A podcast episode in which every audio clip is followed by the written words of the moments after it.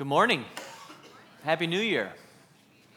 I think it's only fitting that the morning we serve you eggs and sausage and pancakes and stuff that we tell you, now you can't go to the bathroom. You know what I mean? That's like, what, what's the irony in that? You know what I mean? What a way to start the new year. Hey, I'm, uh, my name's Kevin Russell. I'm the Groups and Disciple Making Pastor, and I am excited to be here with you. It's exciting. It's, it's kind of, I feel a little honored to be sharing the first few hours of a brand new year with you. And at the very least, I'm excited to be sharing a, a message with you today that was very personally encouraging for me this week. And uh, I hope it's encouraging for you as well. And I, I think it's the perfect message for us to start out our new year with. If you have your Bibles and, and you like to follow along or, or maybe follow along on your phone, I'm going to give you two places to turn to Matthew chapter 26 and Exodus chapter 12. Hold both of those chapters open. We're going to start in Matthew 26, and then we're going to jump back to Exodus 12. We're going to spend a good portion of time there for a few minutes, and then we're going to actually come back again and finish in Matthew 26. Before we dive in, would you, would you pray with me? I'd love to pray for our, our, uh, the rest of our morning, and would love for you to join me. Father, thank you so much uh, for loving us and uh, for sending your son, Jesus to rescue us, to die on the cross for our sins. Uh, I'm thankful for what you're doing in this church family. And uh, I trust, Lord, that you have something to do here this morning. I trust that over the next half hour, 45 minutes, Lord, that, that you have something to say to each one of us. And so, would you do that, Lord?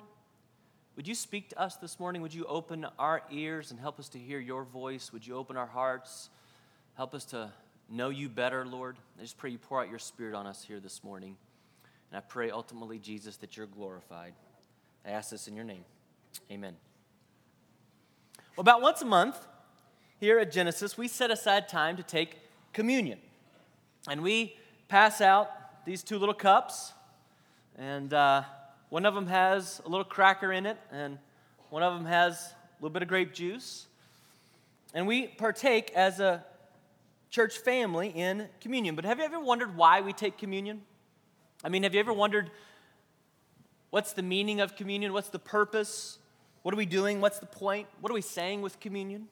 What's the message and the meaning of communion? That's kind of the question that I want to try to answer today. Now, the short answer is this that we take communion to remember that through Jesus' blood shed on the cross, we've been reconciled to God. And depending on your background, maybe you grew up in a church that called communion a sacrament, or you grew up calling communion an ordinance, or maybe you didn't call it communion at all. Maybe, maybe you called it Eucharist, the Eucharist. And chances are, even if you didn't grow up in a church, chances are you've heard about the Last Supper. In fact, one of the most famous paintings in history is The Last Supper by Leonardo da Vinci. Here it is. This painting was painted on a wall in Milan, Italy, Milan, Italy in 1495. 1495.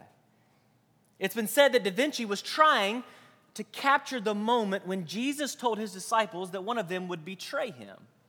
This, this painting is supposed to capture the reactions at the Last Supper when Jesus says, One of you going to betray me. Now, it's such a famous painting.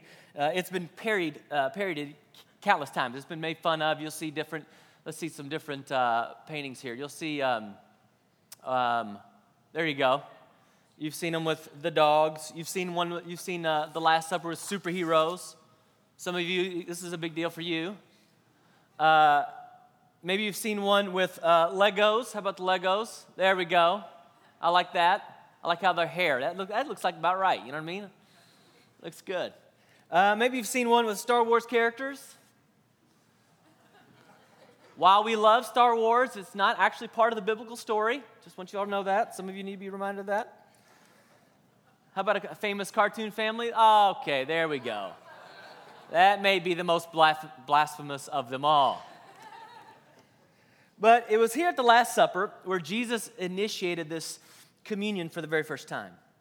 Here's what I want you to do with me I want you to imagine that you're one of the disciples sitting here with Jesus and you're eating and you're talking and the mood is solemn and it's serious and you know something is unique about this night. And while you're eating, Jesus interrupts the conversation and everyone quiets down to listen to what Jesus has to say. and you hear Jesus say these words out of Matthew chapter 26, verse 26 and 28. While they were eating, Jesus took bread, and when he had given thanks, he broke it and gave it to his disciples, saying, Take and eat. This is my body. Then he took a cup, and when he had given thanks, he gave it to them, saying, Drink from it, all of you. This is, the, this is my blood of the covenant, which is poured out for many for the forgiveness of sins. And so Jesus takes some bread and he gives thanks and he gives it to you. And he gives it to the disciples and he says, Eat this. And then he takes a cup and he gives thanks and he gives it to you and he gives it to his disciples and says, Drink this. Let me ask you this What thoughts would be running through your mind in that moment? What are you hearing Jesus say? What's the message that you hear Jesus communicating to you? See, we have the advantage of knowing the rest of the story, right? we know that Jesus is talking about dying on the cross for the forgiveness of our sins. But what were the disciples thinking? What did this mean for them? Because Jesus hadn't died on the cross yet, and they certainly didn't fully understand what was going to happen in the coming hours and the coming days. And so, for the disciples sitting there that night, they didn't call it the Last Supper. It wasn't the Last Supper for them. They didn't call it the communion or the Eucharist. For the disciples, it was Passover. It was the Passover meal. In fact, let's back up a few verses earlier in Matthew chapter 26 to verse 17. On the first day of the festival of unleavened bread, this is the first day of Passover week, okay? So it's the first day of the week. Passover happens on Thursday evening. On the first day of the week of, uh, uh, of Passover, the disciples came to Jesus and said, Hey, where do you want us to make preparations for you to eat the Passover? He replied, Well, go into the city to a certain man and tell him the teacher says, My appointed time is near. I'm going to celebrate the Passover with my disciples at your house. And so the disciples did as Jesus had directed them, and they prepared the Passover. Jesus says here, catch this. Jesus says, I'm going to celebrate the Passover with my disciples. For the disciples, they're just simply celebrating Passover with Jesus. Now, to better understand communion, we have to understand what it what Passover is. What is Passover? And what does Passover have to do with what Jesus was saying here? And what does Passover have to do with us taking communion? We're going to take communion at the end of the service today. Well, you may remember that the Passover is the night when God rescued the Israelites, the Jewish people, from slavery in Egypt. You remember this? The Israelites are slaves in Egypt under the rule of Pharaoh, and God calls Moses to go rescue them. But the question is, why were the Israelites in slavery in the first place? How did the Israelites end up as slaves in, Jesus, in, in, in, Egypt? Well, we have to go all the way back to Genesis chapter 3 to the fall. Okay?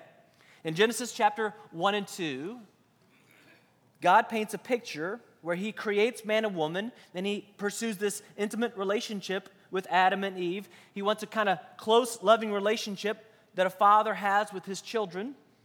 And God interacts with them and He walks with them and He talks with Adam and Eve and He shows personal concern for them and He takes responsibility to provide for their needs. And Adam and Eve are pictured as living with their Creator and they get to experience this unhindered intimacy with their Father, this unhindered communion with their Father.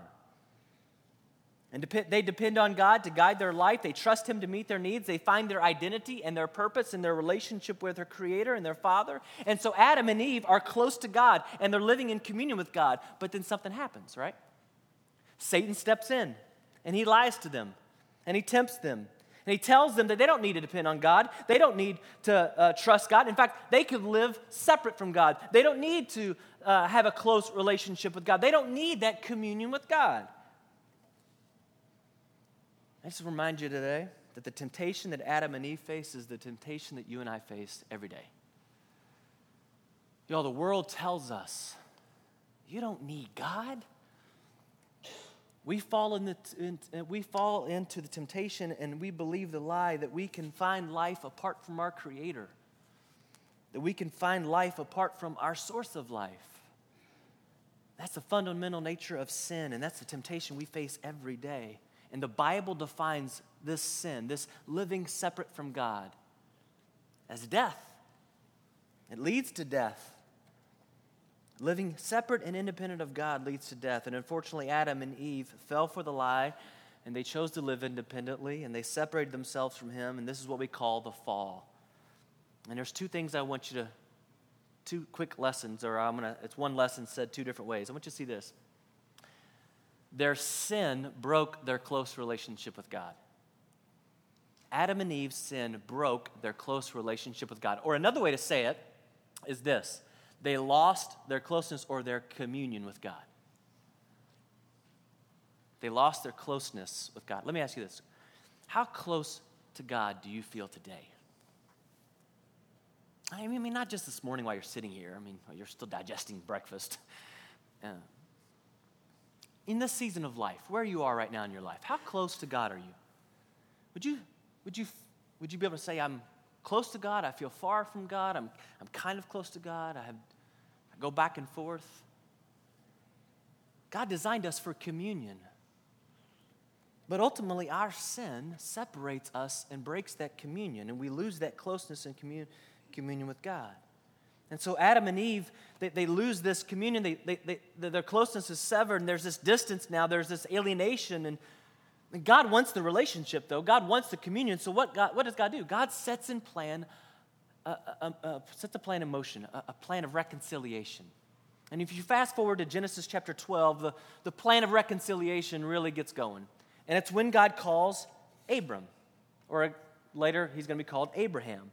And God goes to Abraham and he makes Abraham this amazing promise. Remember this? He promises Abraham what? That he's going to make Abraham into a great nation. God promises Abraham, this one guy, that he's going to make him into a nation of people. How does that happen? Well, the short version is that Abraham had a son named Isaac. Isaac had a son named Jacob. Uh, Jacob had a son named Joseph. Jacob had actually 12 sons, one of them was Joseph. And so Abraham has 12 great grandsons.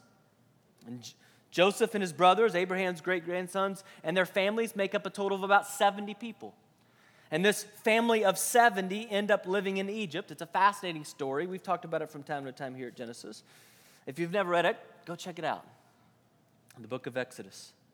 I mean, the book of Genesis. In any case, over the years, this family of 70 grows so numerous it turns into a people group, right? And their people group is called the Israelites. And here's how Exodus chapter 1 explains what happened to Joseph and his 11 brothers, Abraham's descendants, Abraham's family in, in, in Egypt. Exodus chapter 1, verse 6 says this Look, he said to his people, this is Pharaoh speaking. The Israelites have become far too numerous for us. Come, we must deal shrewdly with them, or they'll become even more numerous. And if war breaks out, we'll, they'll join our enemies and fight against us and leave, our, leave the country. So they, the Egyptians, the Egyptians put slave masters over them to oppress them with forced labor, and they built Pithom and Ramses as store cities for Pharaoh. Let's keep going. Is that it? No, that's not it. Uh, I'll keep going. but the more they were oppressed, the more they multiplied. There we go. The more they multiplied and spread. And so the Egyptians came to dread the Israelites and worked them ruth- ruthlessly. They made their lives bitter with harsh labor in brick and mortar and with all kinds of work in the fields. And in all their harsh labor, the Egyptians worked them ruthlessly. So Abraham's 12 great grandsons and their, their family of 70, the Israelites, are fruitful and they multiply and they become so numerous that the land is filled with them. Egypt is filled with them. And so this new Pharaoh gets worried about them. He gets concerned that they're going to take over, and so he enslaves them. He enslaves them. That's how the Israelites become slaves in Egypt. And they're there for over 400 years. Well, eventually the enslaved Israelites cry out to God to save them. And God answers their cry by raising up a man named Moses. You've probably heard of him. And God appears to Moses at the burning bush, right? And God tells Moses to go to Pharaoh and demand that he lets the Israelites go. And God sends 10 plagues on Egypt. 10 plagues. And each time the message from God to Pharaoh, the Egyptian leader, through Moses is simply this let my people go. Let my people go. Let my people go. After each of the nine first nine plagues, Pharaoh refuses to let God's people go. And then the tenth and final plague comes. And this is the one, this is the straw that breaks the camel's back. This is the one that does Pharaoh in. The tenth plague was the death plague. It happened on the night of Passover. So now we're all the way back up to Passover. Exodus chapter 12 records the account of Passover. Now here's what happens God is going to communicate this to Moses. He's going to communicate the plans to Moses. And he's going to tell Moses what he wants him to do and what he wants the Israelites to do for Passover. Follow along as I read in Exodus chapter 12. God tells Moses, this is God speaking to Moses, tell the whole community of Israel that on the 10th day of this month, each man is to take a lamb for his family, one for each household. If any household is too, too small for a whole lamb, they must share one with their nearest neighbor. I want you to notice how he's given very specific details. Having taken into account the number of people there, you are to determine the amount of lamb needed in accordance with what each person will eat. Okay? The animals you choose must be year old males without defect, and you may take them from the sheep or the goats. Let's keep going. Take care of them until the 14th day of the month, when all the members of the community of Israel must slaughter them at twilight. So he's saying, hey, listen, I want you to get a lamb, I want you to take it in your household, I want you to take care of it until the 14th day of the month. It's actually the 10th day, 14th, five days. Take it in your home, take care of it for five days, and at the end of five days, I want you to, what I want you to do, I want you to slaughter the lamb at twilight. Okay, keep that in mind. Then they're to take some of the blood of that lamb and to put it on the sides of the tops of the door and the frames of the houses where they eat the lamb. So put on the door frames, doorpost, around the door. That same night, they are to eat the meat roasted over the fire. And so now they're going to take the blood, put it on the doorpost, now they're going to eat the, they're going to eat. They're going to eat the lamb themselves along with bitter herbs and bread made without yeast. Verse 12. On that same night, I will pass through Egypt. Here we go. This is God speaking. I'll pass through Egypt and I'll strike down every firstborn of both people and animals, and I will bring judgment on all the gods of Egypt. I am the Lord. See, the 10 plagues, God was showing Pharaoh and all the false gods who the real God is and he was saying, I am the Lord. I'm the one true God. And here's what, here's what God says to Moses. Here we go. Here we go. The blood will be a sign for you on the houses where you are. The blood will be a sign for you on the houses where you are. And when I see the blood, when I see the blood, I will pass over you. That's Passover. No destruction, no destructive plague will touch you when I strike Egypt. This is a day, here we go. Now, this is what God telling Moses. This is a day you are to commemorate for generations to come you shall celebrate this as a festival to the lasting, uh, uh as a festival to the Lord, a lasting ordinance. So God tells Moses what he wants him to do on this, on this, on this night of the Passover when he's going to send the 10th plague. But when he gives him the instructions, he also tells him, now I want you to do this for a long, long time. I want you to do this for generations. This is not something we're just going to do tonight. This is going to something we're going to do tonight. We're going to do it for generations to come. Now, here's what I want you to see a few lessons. Number one, the Israelites, the Israelites were saved by faith in the blood of the Lamb. I want you to think about this. Their faith that night was resting in the blood that was on the doorpost.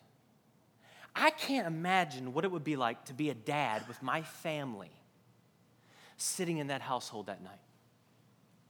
I, have got three children. I can't imagine sitting there with my wife and my three children, and there's death and destruction all around me. There's chaos happening. There's weeping and wailing in houses all around me. People's firstborns are dying. It also said the firstborn of animals are dying. So, I mean, death is everywhere. And I'm sitting with my children in my house, and I'm just concerned about my firstborn. Can you imagine the anxiety? Can you imagine the nervousness? And what, what is my faith in as I sit there with my family in the darkness, hearing all the weeping and the wailing and death all around me? What's, what's my faith in? My faith is in that blood that's on the doorpost. All of my faith, every ounce of my faith is in that that blood is going to somehow save my firstborn and save ultimately my family. They were saved by faith in the blood of the Lamb. The second thing I want you to realize is this that God rescued them from slavery because he wanted, because it was part of his plan to restore his relationship with them, to reconcile them.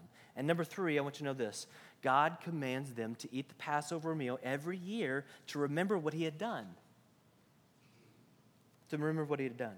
And for over 1,400 years, the Israelites will celebrate the Passover meal to remember that God had rescued them out of slavery into freedom through the blood of the Lamb.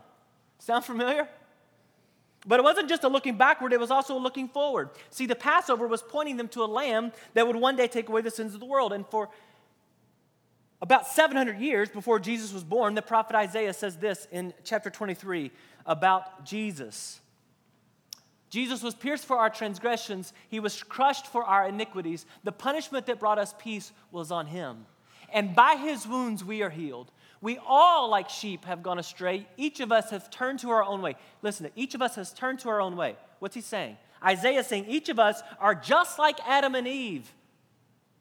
All of us are just like Adam and Eve. We've all turned to our own way. We all live our own independent, separate lives. We've all been alienated. All of our communion, our closeness with God has been broken because of our sin. But the Lord had laid on him the iniquity of us all, speaking of Jesus. He was oppressed and afflicted, Jesus was, yet he did not open his mouth. He was led like a lamb to the slaughter. And as a sheep before its shears is silent, so he did not open his mouth. That was 700 years before Jesus was born, Isaiah prophesied about the Passover lamb that was coming one day. Now let's fast forward to when Jesus does come. He's born. We celebrate that the last month. Don't know about you, I'm glad Christmas is over. If anybody wants to come help me take down my Christmas lights today, who has Christmas lights for taking down today? Anybody? Uh, where are we? Okay, so he, he's born, he grows up, and about the age of 30, Jesus officially begins his ministry. And then John the Baptist, like the prophets before him, he was pointing people toward Jesus. And John the Baptist had this unique privilege of being the last prophet who would get to introduce Jesus to the world. And here's what Jesus, here's what John the Baptist said about Jesus in John 129. The next day, John saw Jesus coming toward him, and he said, Look, the Lamb of God who takes away the sins of the world. Jesus' ministry lasts a little more than three and a half years. It's three and a half years in after John introduces Jesus as the Lamb of God is when we find Jesus at the end of his ministry during the week of Passover. I, want to make, I just want to make a few connections that happened the week of Passover leading up to the Last Supper. On the first day of the Passover week, each Israelite family would choose a lamb that first day. And the lamb had to be a young male in its first year of life, and they were to take it in their home for five days, and they were to examine it for five days and make sure that the lamb was without blemish. Then, at the end of the week, the lamb was taken up to the tabernacle. The lamb was tied to a wooden stake around 9 a.m. and left there all day until about until 3 p.m. And at exactly 3 p.m., the high priest would go to the tabernacle, would grab the lamb, and slit its throat. And the lamb would be sacrificed at 3 p.m. And then the high priest would turn around, turn to the people, and with his arms spread out, he would yell, It is finished. Sound familiar? What day did Jesus enter Jerusalem on the donkey? Anybody know? First day of Passover week. The day when the lamb was being chosen and families. Jesus was chosen. He entered, he entered Israel. He entered Jerusalem. You remember what happened for five days during the Passover week to Jesus? Go look in the gospel accounts. He was examined by the Pharisees and the teachers of the law several times. They questioned him, they accused him, they examined him for five days, but they found no fault in him. Jesus then eats the Passover meal with his disciples. He's arrested late in the evening, and most people don't realize this, but Jesus' quote unquote trial with Caiaphas, the high priest, and Pontius Pilate happened early, early in the wee hours of the morning. So he's arrested late at night, and then the trial happens in just a few hours. It's rushed around. We don't usually put that together, but let's just say somewhere between midnight and 8 a.m., Jesus, in that eight hour period, goes through the whole trial, goes through the whole process, and then scholars and historians suggest it was precisely at 9 a.m just the time when the lamb at the temple was being tied to a wooden stake. It was 9 a.m., just outside the city gates, when Jesus was nailed to the cross. And they suggest it was precisely 3 p.m., as the high priest killed the lamb at the top of the, of the ramp in the tabernacle, and as he cried out, It is finished, wasn't too far away, about 3 p.m., when Jesus breathed his last, last breath and said, It is finished.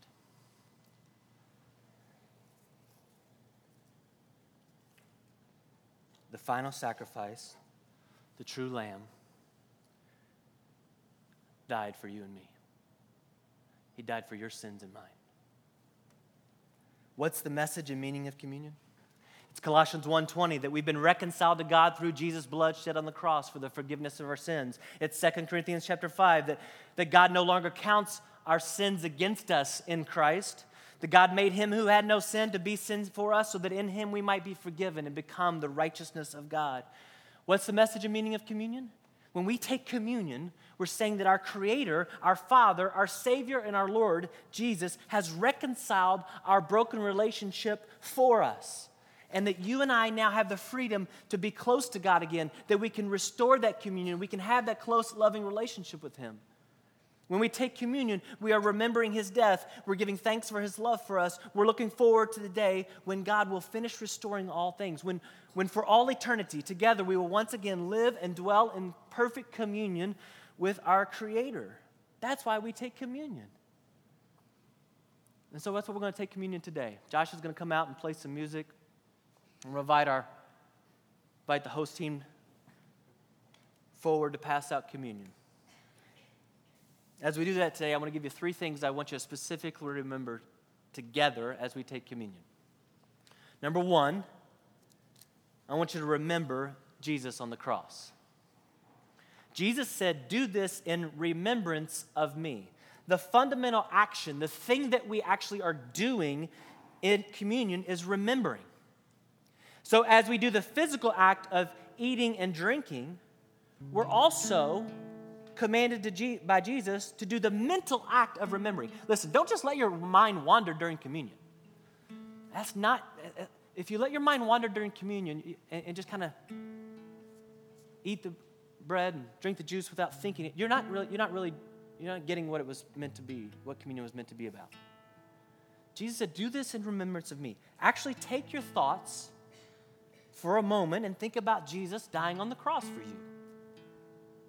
It's not just a story, it was a real moment in real time, in real space over 2,000 years ago. So, number one, remember that Jesus died on the cross. Number two, say thank you. Say thank you. Give God thanks. I want to specifically encourage you to consider thanking, thanking God for the specific people and circumstances that He used to lead you to salvation. What's your story? What's your testimony? How did you become a Christian? How did you put your faith and trust in Christ? What were the circumstances and the people God used to lead you to Christ? Thank God for that. Take time during communion. Remember that He died on the cross for you. Think about the cross. Imagine Jesus on the cross. Number two, thank Him for your salvation and specifically how He led you and brought you salvation. And number three, tell the Lord this I look forward to being with you. I look forward to being with you. And so our goal is not to go to heaven. Our goal is to be with Jesus. And that's why we want to go to heaven.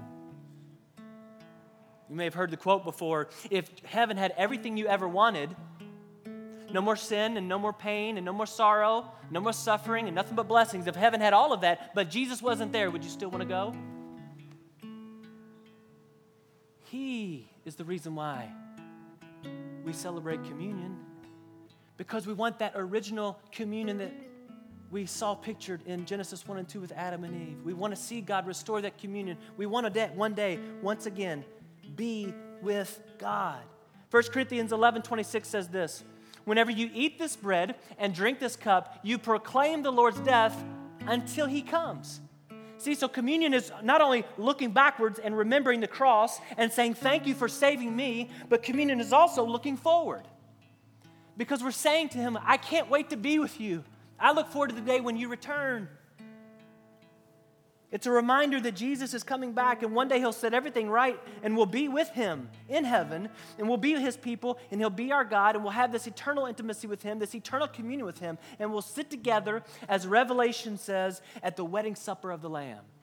One day we're going to have a real meal, not some somewhat lame cracker and little cup of juice.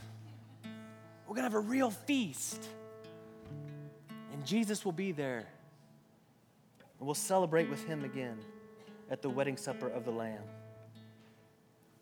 So today, to remember Jesus' words in Matthew 26 and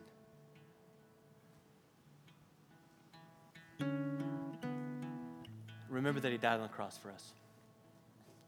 Give him thanks. And tell him that you look forward to being with him. Let's pray. Father, thank you so much for loving us and for dying on the cross for our sins. Romans 5 8 says this What God, while we were still sinners, you demonstrated your love for us in this, that while we were still sinners, Christ died for us.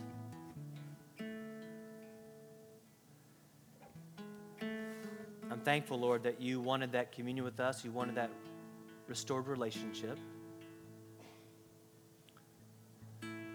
I pray, Lord, that even right now, as we take communion in the next couple of minutes, as we remember the cross, as we give thanks, as we look forward to your return, I pray, Lord, that you would do a fresh work in our heart today and help us to really grasp and have a heart of gratitude for what you did for us, Jesus. It's in your name I pray. Amen.